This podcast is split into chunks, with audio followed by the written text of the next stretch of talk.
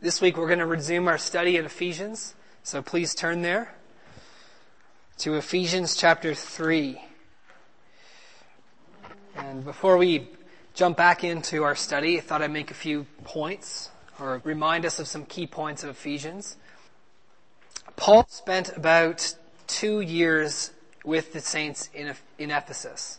If you remember in the book of Acts, if you ever did your homework, you can read how he spent a long time there. Actually, Probably one of the longest times he spent anywhere was in Ephesus. And because he spent so much time there with the saints in Ephesus, they were established in grace. He spent a lot of time teaching the gospel, showing Christ from the Old Testament, showing how justification is by grace, not by works. And the church was founded and established in grace. And so it comes through in the epistle itself. You notice that in Ephesians, unlike other epistles, Paul isn't arguing for justification by faith like he is in Galatians or in Romans or in even 2 Corinthians and other places. He's not contending for grace. So he's able to explain and talk about grace.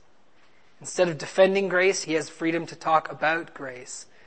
And so this letter is characterized by a freeness of Paul's thought. He's got freedom of thought. He's not restricted because they're already established in grace. So we find in this letter, he talks about deep things. He talks about the things in heaven that goes on behind the scenes. So it's a very special letter. In Ephesians, another thing I'll mention, that I've, I've mentioned before, that this expression in the heavenlies or in the heavenly places is used five times throughout the epistle in different chapters. And that word in the heavenlies helps us understand the context that we're seeing things from heaven's perspective in Ephesians, which is really the theme of Ephesians, just seeing from heaven's perspective.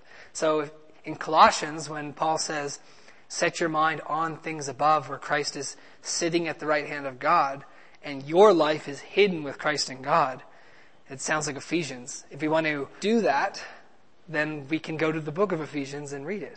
Set your mind on things above can mean dwell on the things that Ephesians talks about, because it's all about the things above.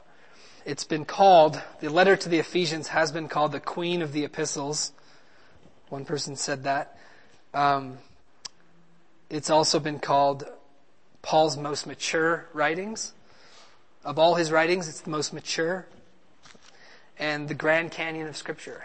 So, just because it's so weighty and rich, because he's not arguing about some little church issue like, hey, you know, you're not supposed to be having your mother's wife, you know, in 1 Corinthians, or no, it's, don't listen to the Judaizers. That's not an issue with these guys. So in 3, as we start chapter 3, I'll just mention that as we've been having this tour of heaven, setting our mind on things above, Paul has paused twice already. And the first time he paused, he paused to pray, which is in chapter 1, verse 15. He prays there. And he pauses the Torah a second time in chapter 2 to make a declaration in verse 8, chapter 2. And now in chapter 3, he's about to pause again. So he pauses once again at the beginning of chapter 3, as you'll see when we read. He pauses to pray once again. So after he's just talked to us about God building this temple at the end of chapter 2, the materials he's using is people, Jews and Gentiles, and he's building a place of worship and a place that he can dwell. He's going to pause to pray. But, as is the style of Paul, he gets sidetracked for about 12 verses. And then he starts praying. So he pauses to pray, and then he gets sidetracked for 12 verses, which is what we're going to look at essentially this morning is these 12 verses, where he gets sidetracked into a glorious sidetrack. And it's a really weighty sidetrack Paul talks about God's purpose for the ages. So, let's read it together. Starting in verse 1 of chapter 3, we'll read to verse 13. For this cause, I, Paul, the prisoner of Jesus Christ for you Gentiles, if you have heard of the dispensation of the grace of God, which is given me to you word, how that by revelation, he made known unto me the mystery, as I wrote before in a few words, whereby when you read you may understand my knowledge in the mystery of Christ, which in other ages was not made known unto the sons of men, as it is now revealed unto his holy apostles and prophets by the Spirit, that the Gentiles should be fellow heirs and of the same body and partakers of his promise in Christ by the gospel, whereof I was made a minister, according to the gift of the grace of God, given unto me by the effectual working of his power. Unto me, who am less than the least of all saints, is this grace given, that I should preach among the Gentiles the unsearchable riches of Christ, and to make all men see what is the fellowship of the mystery, which from the beginning of the world has been hid in God, who created all things by Jesus Christ, to the intent that now unto the principalities and powers in heavenly places might be known by the church the manifold wisdom of God, according to the eternal purpose which he purposed in Christ Jesus our Lord, in whom we have boldness and access with confidence by the faith of him. Wherefore, I desire that you faint not at my tribulations for you, which is your glory. So Lord, I just ask that you would open up this passage to us this morning and Help us to see nothing more than what you have written here, Lord, and that what you desire for us to know from this text. Help us to understand this weighty passage, Lord, which speaks of things that are so far above our understanding. And I thank you for it, and we pray in Jesus' name.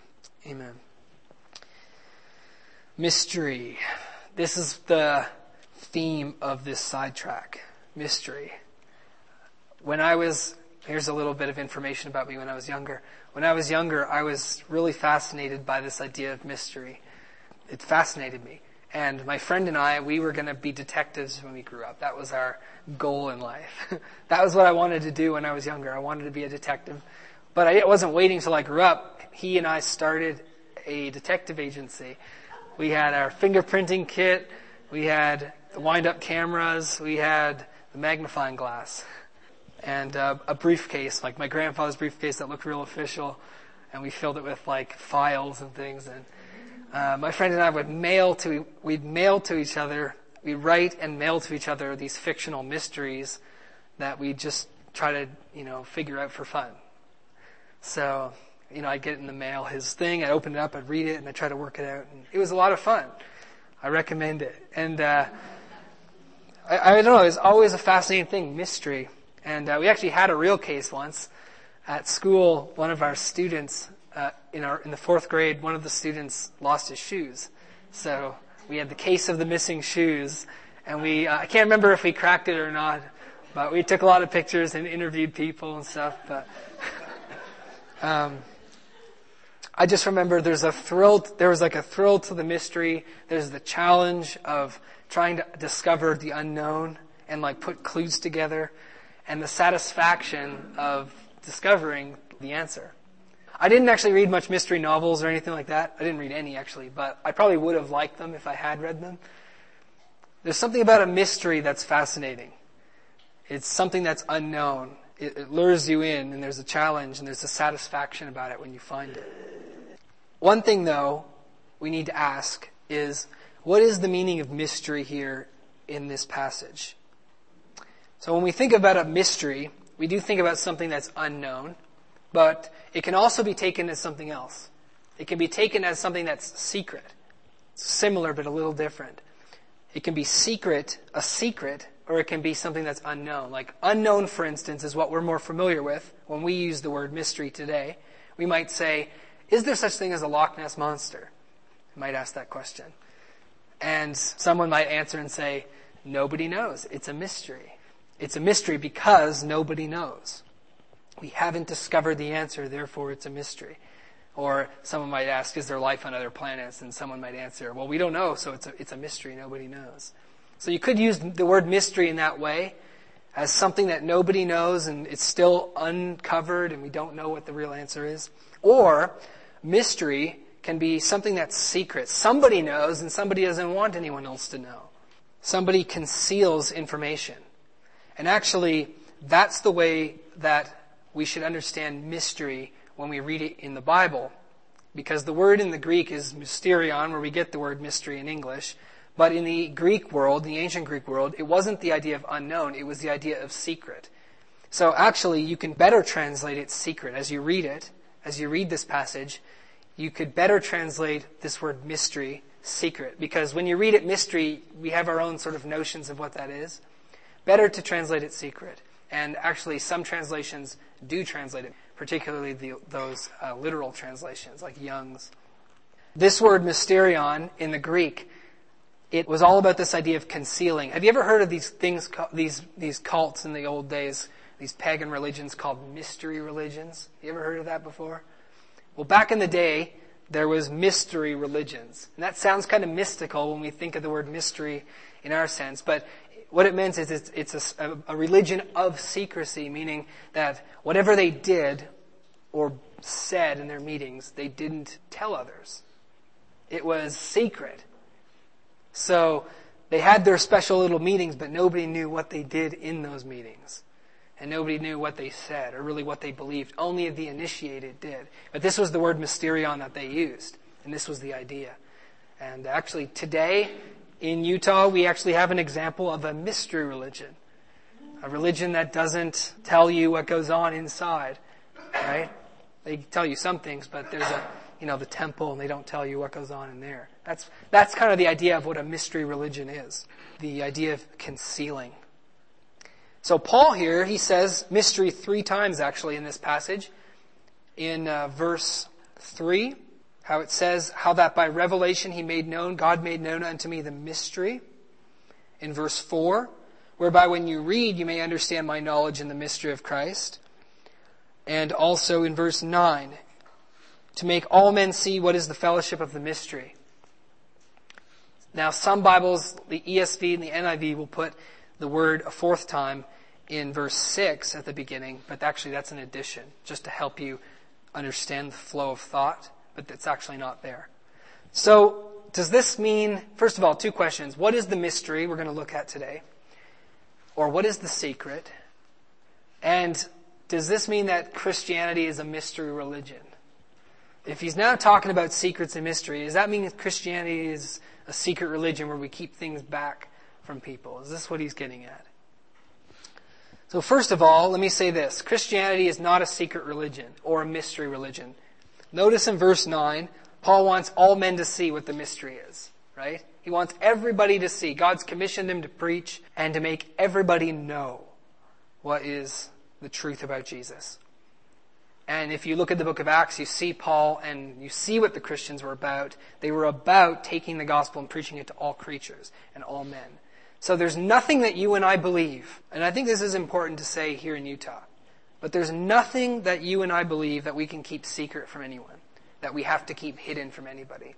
Whatever we have understood from God, God actually wants us to go and tell others about it. There's nothing that we do here at All Saints that we can't tell outside here, right? We don't have any secret rituals.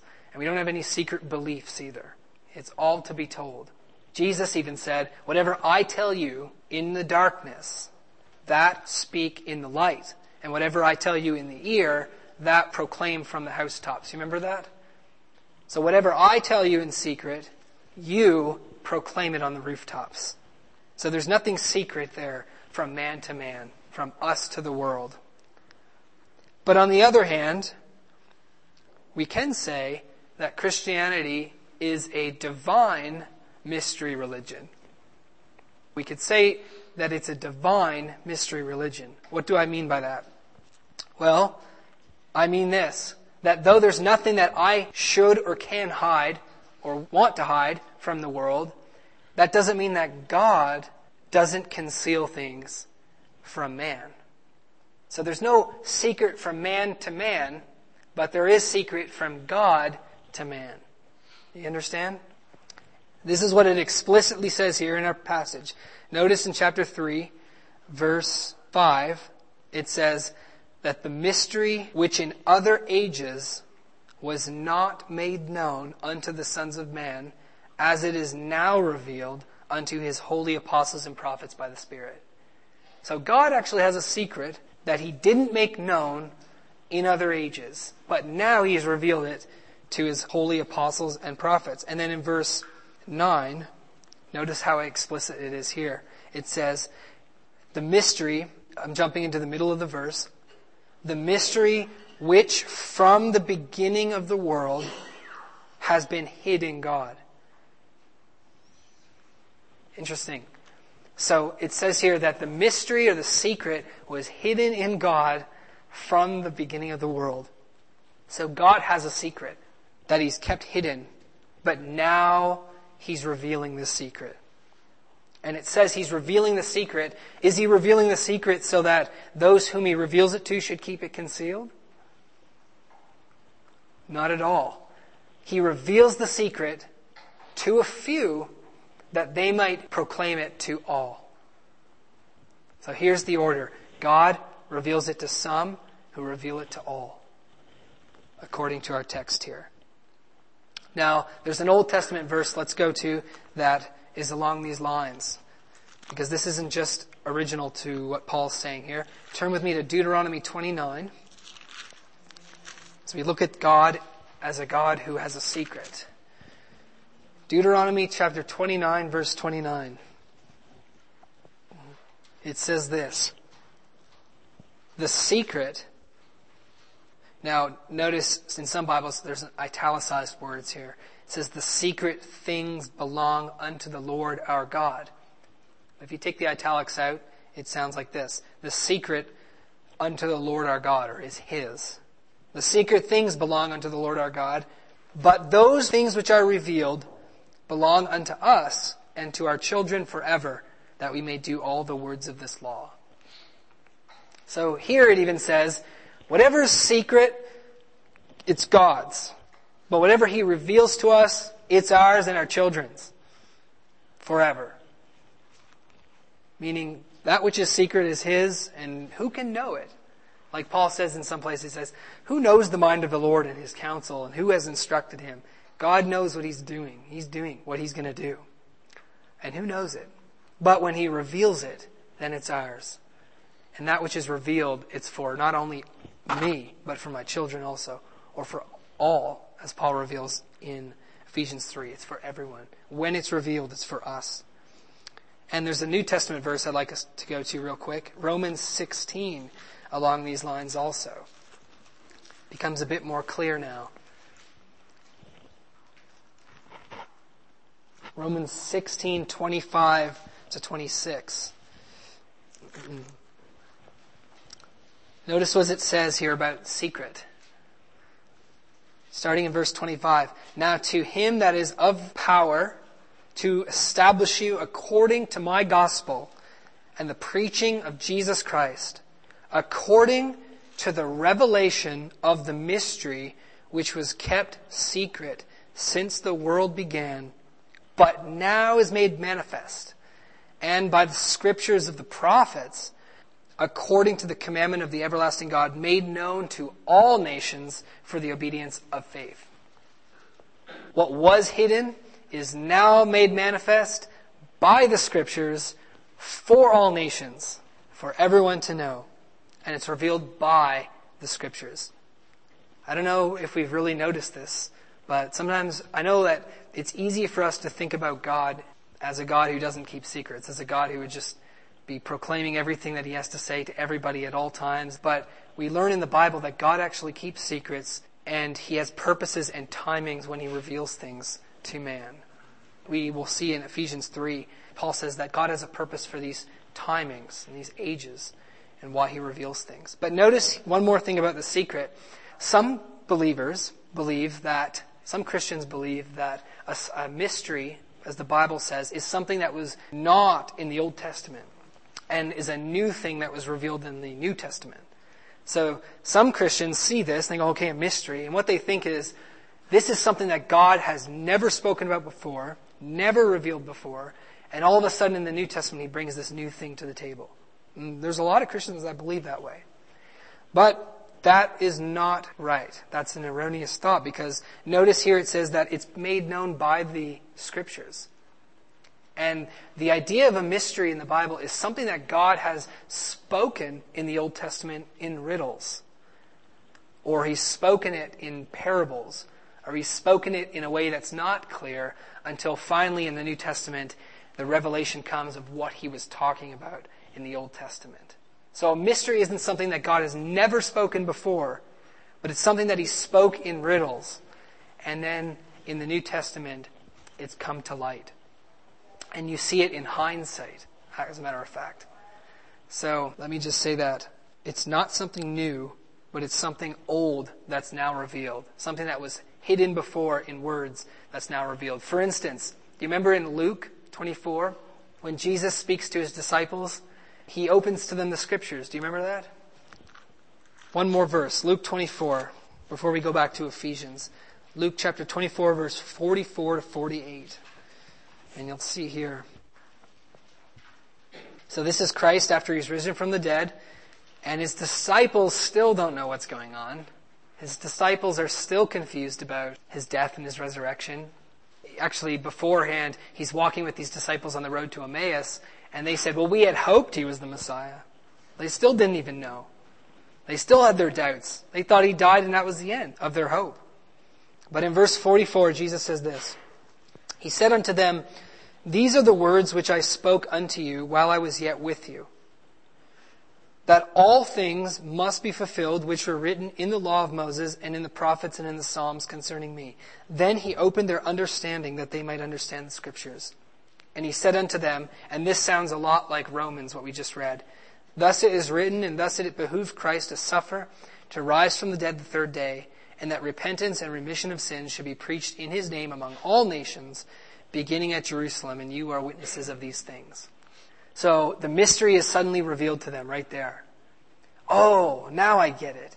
The scriptures that prophesied of this, I didn't understand that before, but now that you've opened it to me, now that you've revealed it to me, now that I see it revealed in you, I understand this mystery. That from the beginning was declared, but it was hidden, and now all of a sudden it's open. So God does that. He speaks in a riddle so that it requires revelation to understand what he's saying. Imagine I were to give a riddle. There's a riddle I often give about these uh, four helmets. But if I gave a riddle and everyone's like, oh, what is the answer? What is the answer? Well, it's, it's contained in the riddle. The answer's in there. Everything that you need is in that. But our own weakness keeps us from understanding it, doesn't it? I mean, that's just a riddle. Someone who's real smart can get it. Other people, they need someone, okay, I give up. Please tell me what, what the answer is. Right? And this is the way it is. God in the Old Testament spoke in such a way that you could see it. You could see it. But because of the weakness and the pride of man, they couldn't see it. And it requires revelation. And this is what Jesus did too. And remember when he said that to you I revealed the mysteries of the kingdom of God, he said to the disciples, but to everyone else I speak in parables so that they can't see. He's hiding something. He's got the secret, although he's telling them in parables. And as we read that, we can get real confused because we can think, my goodness, I understand the parables. It's not rocket science. But the reason why we understand it is because we know Jesus. And when you know Jesus, then the parables make sense. And the parables is just like the Old Testament scriptures and the prophets. When you know Jesus, then the prophecies all make sense and fit into place. It's when you don't know Jesus that you can't understand the prophets. Because sometimes we think, well, why don't other people see how clear it is in Scripture? I mean, we see Jesus in the Old Testament. We see him very clearly. And other people can't. And we sh- I just, I just want to say this. We shouldn't underestimate the difficulty of seeing Christ in the Old Testament until you know Christ. It's very difficult to see him there. Sometimes as Christians we can just kind of feel like slapping somebody. But the reality is until you know Christ, until you have the revelation of who he is, that he is the Messiah, it's near to impossible to see Christ in the Old Testament, not because he's not there, but because of our own weakness and our own pride from seeing him. So Jesus is the key to understanding the Old Testament. He's the key to understanding the parables. Know him, you know it all. But knowing him is a whole other issue, isn't it? So it's in hindsight that we see. It's in hindsight. Having seen Jesus, we see how he fits into all the Old Testament. So a riddle is, a mystery is not something new, but something that is spoken of God before in riddles, not understood without the Spirit's revelation of Christ and of the Scriptures. Okay, back to Ephesians 3. Paul says this, For this cause I, Paul, the prisoner of Jesus Christ for you Gentiles. What's the occasion of his sidetrack? Well, he says this. He says, I'm a prisoner of Jesus Christ for you Gentiles. What he's been talking about in chapter 2 is connected to what he talks about in chapter 3. It's the mystery, the riddle, or the secret that the Jews and the Gentiles will be one together, fellow heirs, and look in verse 6. This is what he explicitly says this mystery is that he's talking about. That the Gentiles should be heirs together with the Jews, together in the same body with the Jews, and together partakers of the promise in Christ by the gospel. That is the mystery that he's got in view here. That doesn't mean this is the only mystery there is. There's lots of other mysteries in the Bible. This is just one he's talking about right here and it ultimately fits into the large overall mystery of Jesus. But this is the mystery. He's saying God, from the very foundation of the world, had this plan that nobody knew. Although he spoke about it in the, in the prophets, nobody knew what he was going to do. They knew he was going to save mankind. I mean, they knew some things. They just didn't know how he was going to do it. They didn't know what it was going to look like. They didn't know that the Jews and the Gentiles would ultimately end up being fellow heirs together in one body and partaking of that promise. And this is so radical. I think this is another thing as Christians in the 21st century that we brush over quickly. Oh yeah, we know Jews and Gentiles, there's no difference between them, right? It's so simple. I mean, what's the big deal? But in Paul's day, that was such a big deal. It was such a huge deal to say that the Jews and the Gentiles would be one. And why does he go into this sidetrack? Because he just said, I'm a prisoner of Jesus for you Gentiles. Do you know why he was in prison? Remember, this is after he spent time at Ephesus. This is his final imprisonment. This is after he went to Jerusalem. He went to Jerusalem, he went to the temple. They thought he brought in a Gentile into the temple. They were going to rip him to shreds. And then the Romans saved him. And then he wanted to say something, and the Romans let him speak. In Acts 22, you can read this. He now has the opportunity to speak to his Jewish kinsmen in Jerusalem. And there's a crowd there and he begins talking to them in Hebrew and he starts to share with them about his, the revelation of Jesus that he had. And you know that they listened to him without making a sound for a long time. When he talked about how he used to persecute the Christians, and then he said, Jesus appeared to me on the road to Damascus. I was going to put Christians in jail. Jesus appeared to me and he showed me he was the Messiah. They didn't go up in arms. When did they go up in arms? When he said, when Jesus said, go to the Gentiles. They said, this man is not fit to live.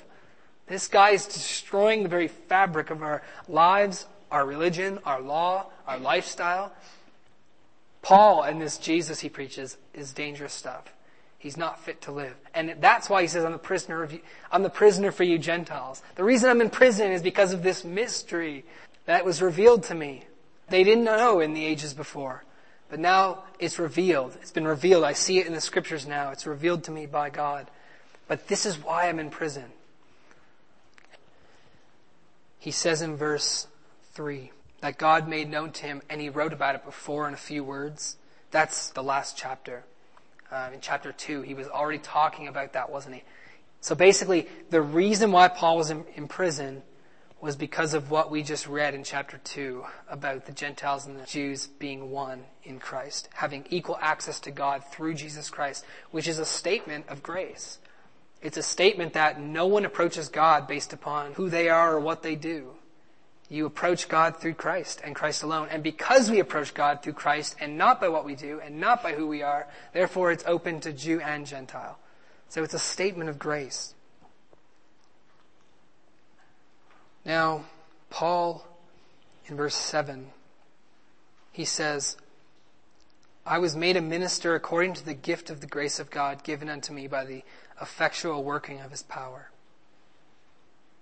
Unto me, who am less than the least of all saints, is this grace given that I should preach among the Gentiles the unsearchable riches of Christ,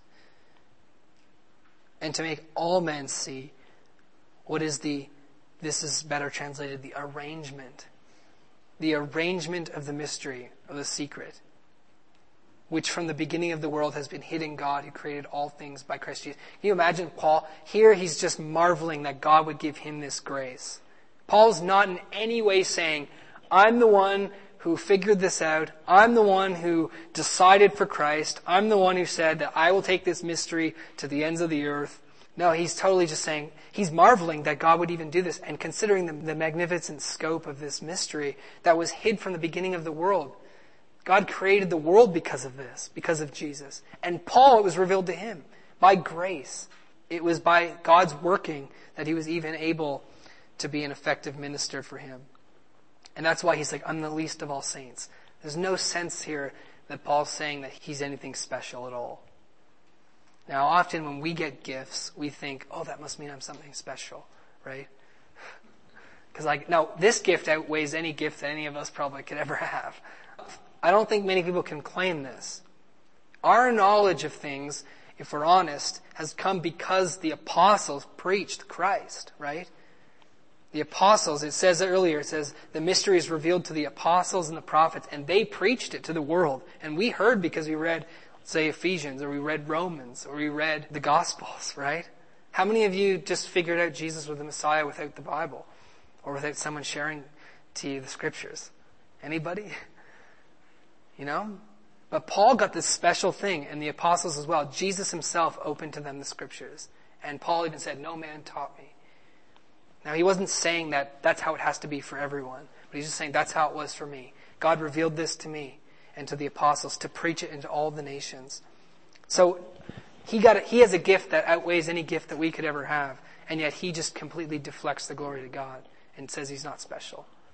In fact, he says, I'm the opposite of special. I deserve the opposite of this. I'm the least of all saints. What an attitude to have. This is grace working in this man's life. When grace works in our lives, we will also have that same attitude.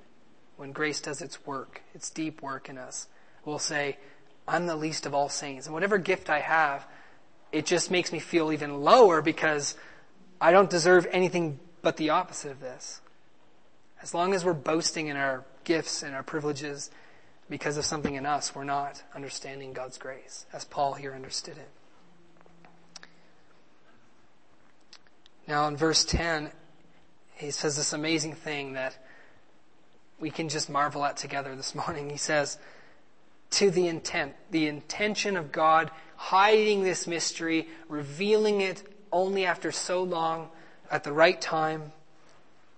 The intent that now, that word is special, it is important, that now, at this time, now that it's revealed, unto the principalities and powers in heavenly places might be known by the church, or that the church might make known to the principalities and powers the manifold wisdom of God. How wise God is. And his wisdom isn't just singular, it's manifold. The amazing, multiform wisdom of God. According to the eternal purpose, or better translated, the purpose of the ages, which he worked in Christ Jesus our Lord, in whom we have boldness and access with confidence by faith of him. Let's just marvel at that for just a minute, because even if we didn't even know what that meant in verse 10, what does it mean that the principalities and the powers look at the church and glorify God for his wisdom? Even if we didn't know what that meant, we could just read that and marvel. Whatever it means, when the principalities and the powers look at the church, they glorify God for his wisdom. Wow. That means when the principalities and powers look at Miriam, or when it looks at Jacob, or when it looks at Carolyn, or when it looks at Deanna, they are glorifying God for His wisdom. Wow. You and I are a part of this. This heavenly thing. What is God's intention? It's found in the heavenlies, and it is beyond us. What is He doing? He's showing off His wisdom by this church and by this plan. Now there's different speculations about what that means, if we are to explore it.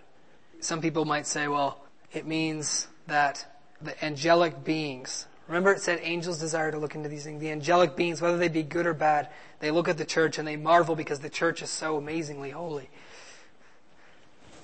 I mean, look at those guys. Those guys are dynamite.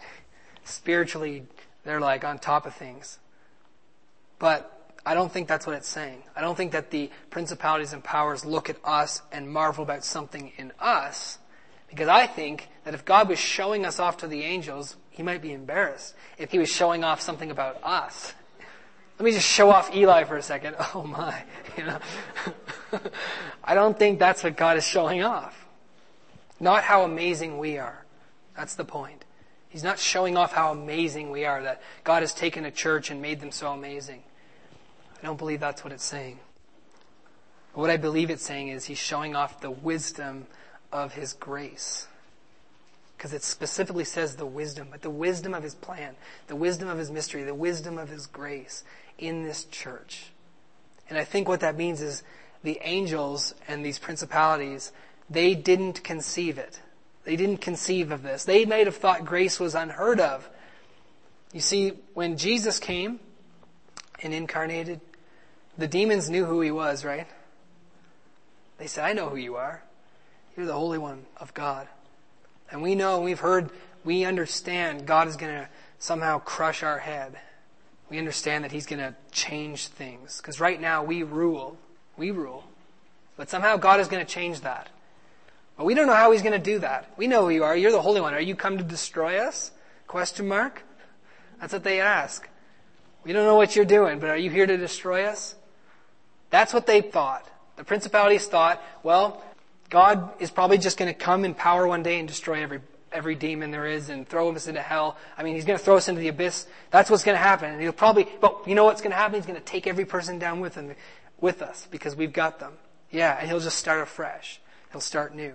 They couldn't conceive of grace. Another parallel verse is 1 Corinthians 2. It says that the princes of this age didn't know, otherwise they wouldn't have crucified the Lord of glory. They didn't know what? The wisdom of God in Christ. That's specifically what they didn't know. It says that the wisdom of this world comes to nothing, and they didn't know the wisdom of God.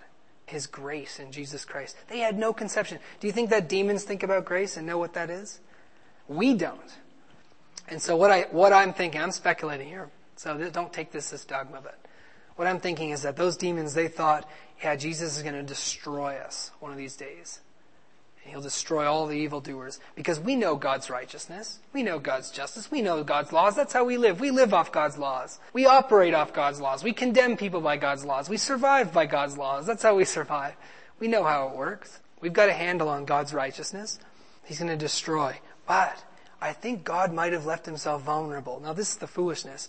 I think God might have left himself vulnerable. We can kill Jesus and we can save ourselves our own doom. Let's put him to death. Yeah, let's slay him and then we'll become the kings forever. Let's kill the king of kings before he kills us. Not realizing because God had hidden it all in a mystery, even from the principalities and powers in the Old Testament, they knew them as well the scriptures, but no one knew. This is the thing. No one understood exactly what God was going to do. Like the Ethiopian eunuch, you think, well, what about Isaiah 53? I mean, isn't that obvious what God is going to do? The Ethiopian eunuch didn't think it was obvious. He said, who is this, the prophet or some other man? Who is this? They didn't know.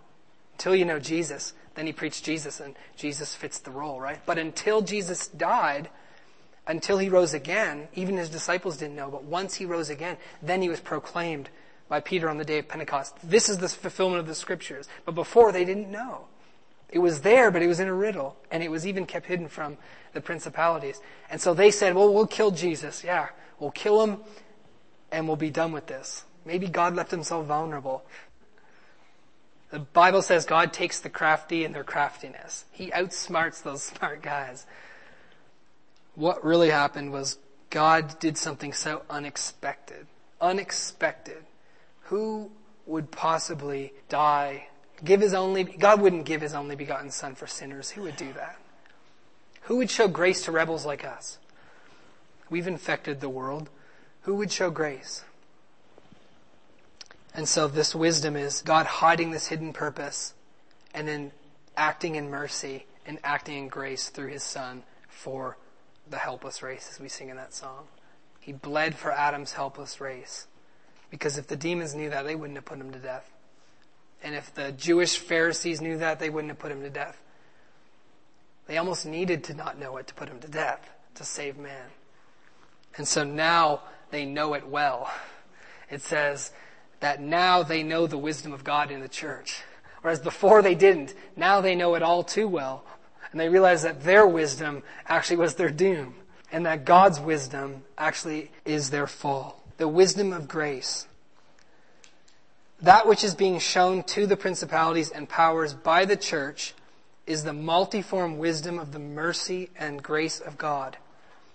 That which the powers thought unthinkably foolish is now revealed to be the most wise and wonderful attribute of God.